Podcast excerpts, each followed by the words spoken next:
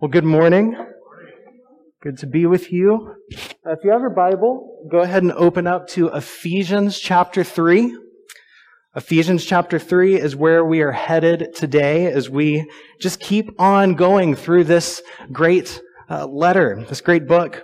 Um, and so, for the past few weeks, uh, while you're opening there, the, the past few weeks, the, the men's group has been reading a book about the history of Christian spirituality.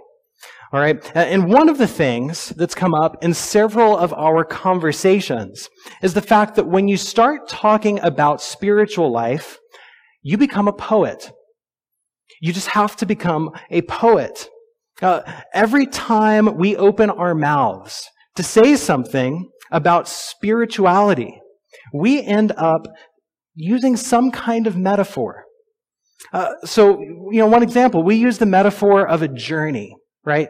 And we, and we say, you know, how, how's your walk with the Lord? Anyone ever used that kind of language before, right? We use this metaphor of a journey, uh, of a, uh, going somewhere. Or, or, you know, we might use the metaphors kind of of biology. We, we talk about healing, right? Spiritual healing or, or growth, you know, growing in God, just the way that animals and plants do, right? Or, or maybe we use metaphors of, of slavery and, and imprisonment, we talk about redemption. We talk about freedom, right? Right? All of these are, are, are natural words to use as we try to describe spiritual life. But they're all metaphors, right? They're all a kind of poetry. If we're going to talk about God, at some point we're going to become poets. Uh, and so, you know, this past week we're, we're, continuing through this book, reading about the history of, of the first few centuries, and we came across a couple of historical figures who both used metaphors to describe spiritual growth. But the metaphors that they used were, were quite different from one another. All right, so, so one of these guys was named Origen.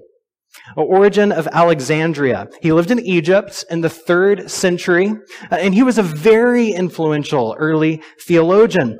And he described, this is the metaphor that he used, he described the spiritual life as movement toward light.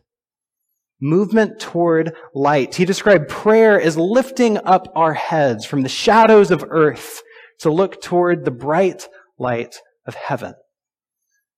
And, and but then another figure that, that we looked at this week, uh, who lived only a hundred years later, was named Gregory of Nyssa.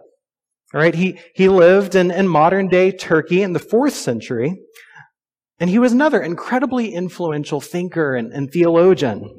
Uh, but he, unlike Origen, uh, did not describe spiritual life as movement toward light. He described it as movement toward darkness movement into darkness. He, he wrote a, a whole book about spiritual growth based on the life of Moses. And what he said is that, like Moses, most of us first encounter God in light, right? Just like Moses did in the burning bush, right? The light of this flame. But ultimately, as we continue growing in God, continue journeying, uh, we eventually encounter God in darkness just like Moses did in the cloud on top of Mount Sinai, this dark and mysterious place. So, in other words, what he says is, is that what begins with knowledge ultimately moves toward mystery as we experience God more and more deeply. So, so why am I sharing all of this with you? Well, you know, one, it's, it's just this beautiful imagery and interesting and fascinating uh, piece of history, but also because it's a, it's a great example of the diversity that exists in Christian thought. Right? I mean, it, it seems like these two ideas, movement toward light and movement toward darkness, would be utterly opposed to one another. And yet they're right next to each other in church history. They're right next to each other in this book that we're reading about church history. But what I think they both have in common is that whether spiritual growth is movement toward light or movement toward darkness, both are ultimately a movement toward something far beyond what we can see. Far beyond what we would ever uh, imagine. Uh, to put it another way, whether you're driving east during sunrise or driving through the fog that we had about a week ago, uh, either way, your visibility is not that great, right? Because the, the sun is blinding. To be facing that you know, while you're driving, but the fog is concealing. Either way, you can't see much. And sometimes life with God feels like this. There's a mystery to it.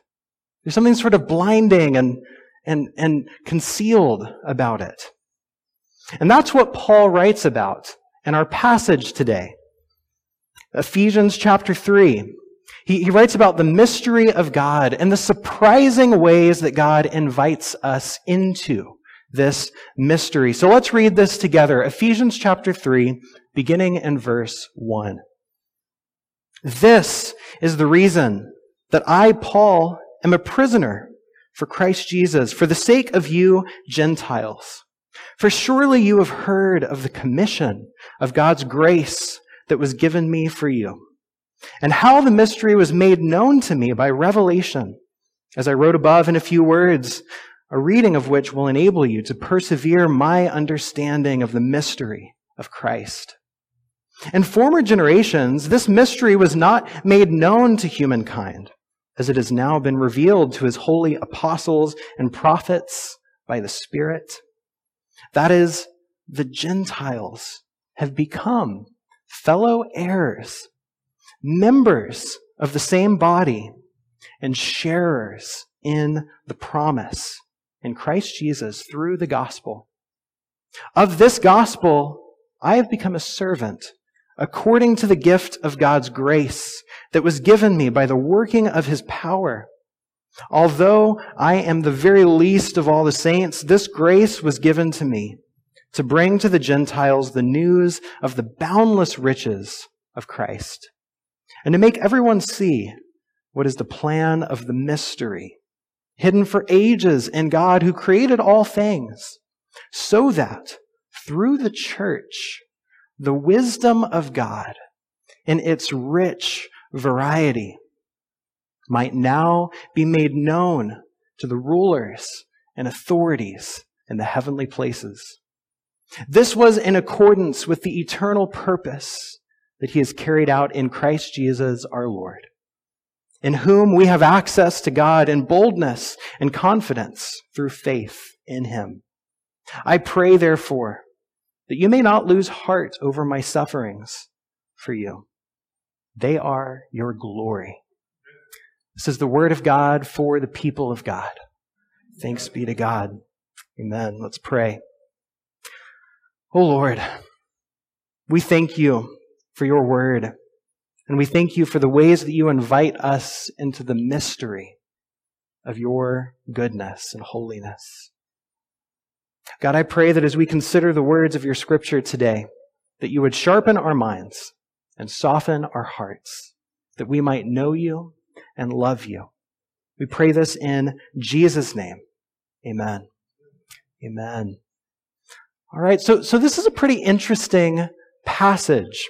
I mentioned in the email that I sent out on Friday that, that most scholars agree that the verses we just read are, are mostly just an aside, kind of a side comment that Paul makes. It's a long side comment, but it's a side comment, right? In verse 1, he begins, This is the reason. Uh, and then he kind of trails off and, and makes some comments and says some things. And then down in verse 14, right after where we just left off, he gets back on track and says again, okay, okay, for this reason, right? And everything between verse 1 and verse 14 is kind of the side comment that Paul has written. Uh, and so throughout all of these, uh, throughout all of this that we've just read, he, he refers over and over again to mystery. Right? We read that word at least four times throughout the passage. Mystery.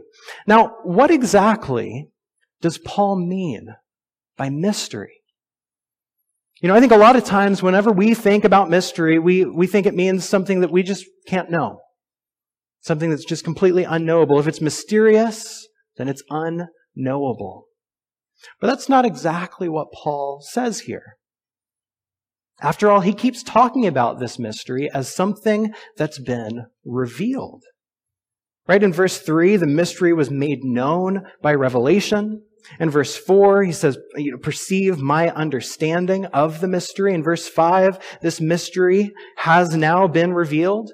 And then again down in verse 9, to make everyone see what is the plan of the mystery. And so this mystery is something that, has been revealed. It's been shown. Now, I want to say a couple of things about this. All right. First, um, this seems to be, on Paul's part, a, a direct criticism of the sort of pagan Gnostic religions that were very popular in that day. Right? These religions relied on its adherents to, to, to sort of have this special secret knowledge. That's, that's what they were all about. There is this sort of this secret knowledge in order to get into the club. Uh, and, and that guard, you guarded that secret knowledge. You, you kept that in the club. You didn't share it with anyone else, right? That's sort of what these Gnostic mystery religions were about. They were mysterious and they were exclusive, right? And there are modern day versions of stuff like this right? On a social level, uh, there are sororities and fraternities, for example, where you have to go through some kind of special process before you can be in the club and have access to all the secrets and traditions and things that that club does. You know, on an intellectual level, uh, there are all kinds of special disciplines where you have to know something like Latin uh, or computer coding uh, or some other kind of special knowledge in order to, to be a part of it, in order to pursue it. Right? These things can kind of feel exclusive because you can't get the knowledge unless you're in the club. But you can't join the club unless you have that knowledge, right? And so what Paul is saying is that Christianity is not like that. Christianity is not like that. There's not some kind of secret knowledge or ceremony that you have to, to go through or learn in order to have access, right? The truth has been revealed and is being proclaimed. This is not just some Gnostic cult uh, like all the other ones that you're hearing about. It's the truth of God, and everyone is welcome. So, this is what Paul is saying here. But even though it has been revealed, Paul still calls it a mystery, right? So it's not like all of these pagan mystery religions, but it is mysterious. What does he mean by that? Well, as we look through the passage, I think we see that when Paul uses the word mystery, he's not referring to something that's unknowable, but rather something that's unexpected. It's not that it's a secret, but rather a surprise. When Paul describes the gospel as a mystery, he means that it is something you would never have imagined. You never would have thought of this on your own. It's something that is completely counterintuitive, but absolutely true. It's not unknowable, but it's unexpected. All right, so throughout the passage, I want to identify a few unexpected ways that God reveals his mystery. And like all these metaphors we've already been talking about this morning, uh, I, I, sort of have a, an illustration that I'd like to share with you all. Have any of you ever seen a photo mosaic? You know what I mean by that? It's, it's a mosaic made up of a bunch of small photos that together make a large picture of something else. Uh, have you ever seen one of these kinds of things? Yeah. Yeah. Uh, so this is the image that came to my mind as I was reading through this passage this week. This photo mosaic. Now, in Friday's email, um, I, I, asked for folks to submit a photo, and and if I got enough, I was going to try to pull them together and create a photo mosaic of our own. Unfortunately, uh, I I don't think I sent it soon enough because I didn't get very many responses. So thanks to those who did send something, um, but I, I don't have a, a sort of um, personalized photo mosaic, but I did find one online that I think at least illustrates the point. Uh, so take a look. You can't see all the details on the screen, you know, because it's way up there and you're down there. But It's made up of a bunch of photos of people. A bunch of little individual photos of people that make up a larger photo, a larger image. And I think that this image helps to illustrate what Paul is saying about the mystery of the gospel and our passage. This mystery is revealed in surprising and unexpected ways. And as I mentioned, I, I, I want to identify a few of these as we go through the passage. God's mystery is revealed. Uh, there are three things that, that I see. It's revealed in personal identity. God's mystery is, is revealed in sacrificial generosity. And God's mystery is revealed through diverse community. All right, personal identity, sacrificial generosity, and diverse community. So let's consider each one of these, and I'm going to kind of connect these themes to this image that we'll just leave up there. All right, so so first, personal identity. All right, a photo mosaic, as we've already said, is this big picture made up of many parts, but the base of it are individual photos. And I think one of the unexpected ways that God's mystery is revealed is personally in and through you. God's kingdom is transforming the whole world, right? It is this cosmic thing. But one of the ways that God transforms the world is in and through you. Personally. Right? We discover God's mystery as we learn about and reflect on our own lives. Personal identity is one of these unexpected ways that God reveals his mystery. You know, no one would have ever imagined that something as universal as God could be revealed in something as personal as our own life. And yet, this is what we see God doing all throughout Scripture, really. Right? He's always calling people by name Abraham, Moses. He calls a people for himself through whom he seeks to redeem the world. And often we've been told otherwise. We've been told that, that God doesn't do this stuff personally, right? We've been told that, that we need to stop being so selfish. We need to stop thinking so much about ourselves. We need to, to deny ourselves. I mean, didn't Jesus say that? And he did. But I just want to say there, there's a difference between selfishness and self reflection. Right? The latter is necessary to become free from the former. You need self reflection in order to stop being selfish. And though Jesus does call us to deny ourselves, he also constantly calls people by their personal names. All throughout the Gospels, Simon Peter, Lazarus, Martha, Mary, right? All of these different names came from the mouth of Jesus himself as he called people personally. And so here in our passage, we see that Paul brings his own name into the mix to share some of his own story. Right? We see Paul model this idea of mystery revealed through personal identity. In verse 1, he writes, I, Paul, am a prisoner for Christ Jesus for the sake of you Gentiles. In verse 2, he describes the commission of God's grace that was given to me. Right? He talks about himself. In verses 7 and 8, again, he writes, Of this gospel, I have become a servant. You know, although I am the very least of the saints, this grace was given to me. And so Paul is beginning to tell some of his own story, reflect on his own personal identity. You know, the first two chapters of the letter, Paul has been waxing eloquent on all these grand and cosmic wonders of God. You know, he's written about the foundation of the world, the praise of God's glory, the heavenly places, all these grand things.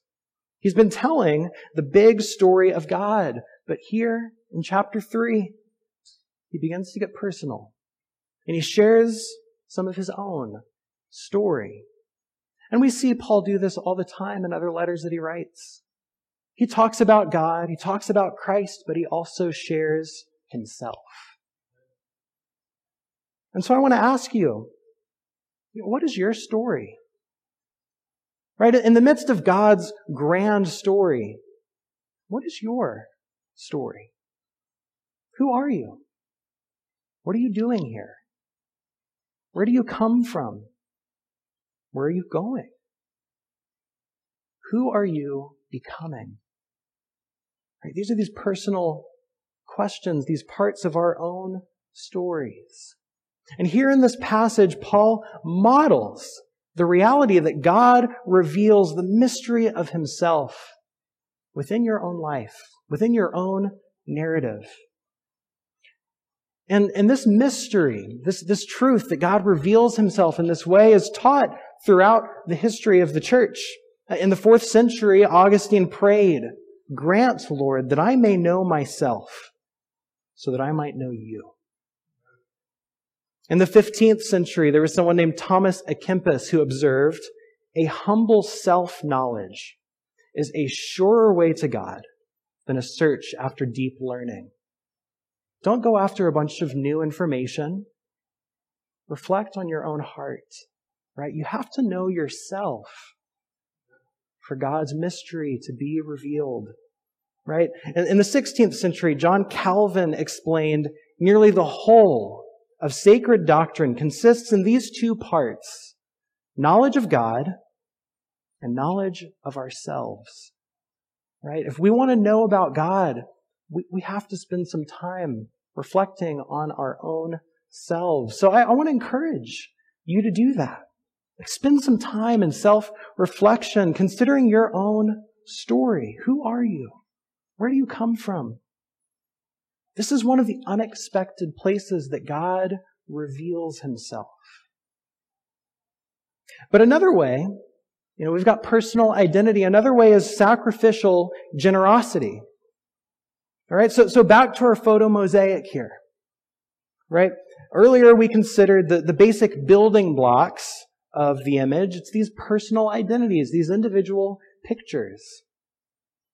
But now, sort of zooming out, Look at the big picture here.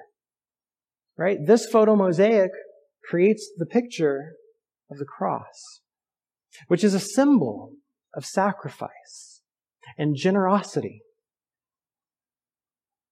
You know, I think that this is quite a mysterious way for God to reveal himself because, you know, our, our culture in many ways has taken a hold of that idea that personal identity is important.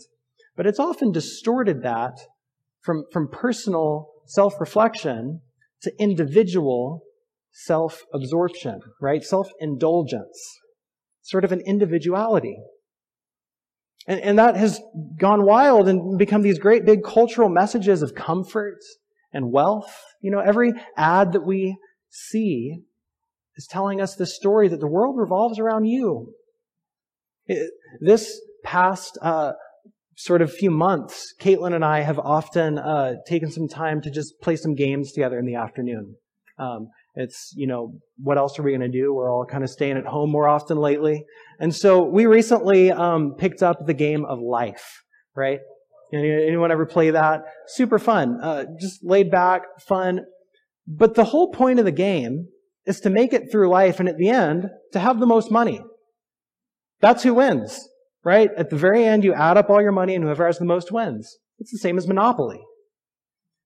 And much of our culture tells us that this is true, right? That when you get to the end of your life, if you have the most stuff, if you have the most money, then, then you won. But that is not the way of the gospel, right? This gospel is revealed mysteriously, not through comfort and wealth, but through sacrifice and generosity. And this cuts against the grain of these cultural messages and individual desires. God reveals himself through sacrifice and generosity. And so we see this throughout the passage as well. In the first verse, Paul does not only refer to himself personally by name, but he also describes himself as a prisoner. And, and most scholars agree that Paul likely wrote this letter while he was in prison. And so he's not just sort of metaphorically talking about himself as a prisoner for Christ. He is very literal, literally in prison because of Christ, because of the work he's been doing and proclaiming the gospel. And he references this again towards the very end of the passage in verse 13. I pray, therefore, that you may not lose heart over my sufferings for you. They are your glory. And so somehow mysteriously, glory is revealed through suffering. And we see this theme in the passage another way as well. In verse 2, Paul writes, the commission of God's grace that was given me for you. And then down in verse 9, he writes, to make everyone see what is the plan of the mystery hidden for ages in God. Now, you may not see the connections here yet, but we can't tell in our English translations, but these two verses, verse 2 and verse 9, share a common word. The word commission of God's grace and the word plan of the mystery are, the same word in Greek. It's, it's this Greek word oikonomia. Oikonomia, all right? Uh, literally, house law, right? It's, it's sort of just the order of things. This is the way that things are the oikonomia. But does it sound like any English word that you know? Economy. It's where we get the word economy. This word that describes just sort of the, the flow of, of goods and wealth and, and things like that. But what Paul is saying here throughout this passage is that in the economy of grace, those who have give generously. Right? He says the commission, the oikonomia of God's grace was given to me for you. I received this grace from God so that I could give it away to you. Or then again, down in verse 9 is where this word shows up again to make everyone see what is the oikonomia of the mystery hidden for ages in God. Right? In the economy of grace, those who have give generously. Right? This is not like the Gnostic cults we were talking about that stored up secret knowledge for themselves. In the gospel, the knowledge we have, we proclaim. We give it away freely. Right? And it's not like sec- secular culture that stores up riches for itself. Rather, God gives so that we can give. God blesses us so that we can be a blessing to others. You know, and, and we, we practice this together each week when we take up some kind of offering, right? It's not just a, practical part of the service to sort of keep the, the church running. It, it is a part of the service where we acknowledge that God has given to us so that we can give. Right? And we also practice this actively by, by looking for ways that we can love and serve our neighbors every day. Right? To get outside of our comfort zones and live lives of, of generosity and service. In the economy of grace, the one who has gives generously. Right? And this is another counterintuitive way that God reveals his mystery. It goes against the grain of everything that, that is instinctual, that wants to hoard, everything that's cultural, that tells us everything's about us. God reveals his mystery through generosity and through sacrifice. There's, there's one more thing that sort of leads us uh, to, to the, this, this final uh, way that God unexpectedly reveals himself. You know, if you have a bunch of people together who are committed to the meaning of their stories and also committed to the importance of generosity and sacrifice, then you end up with a diverse community that is devoted to one another.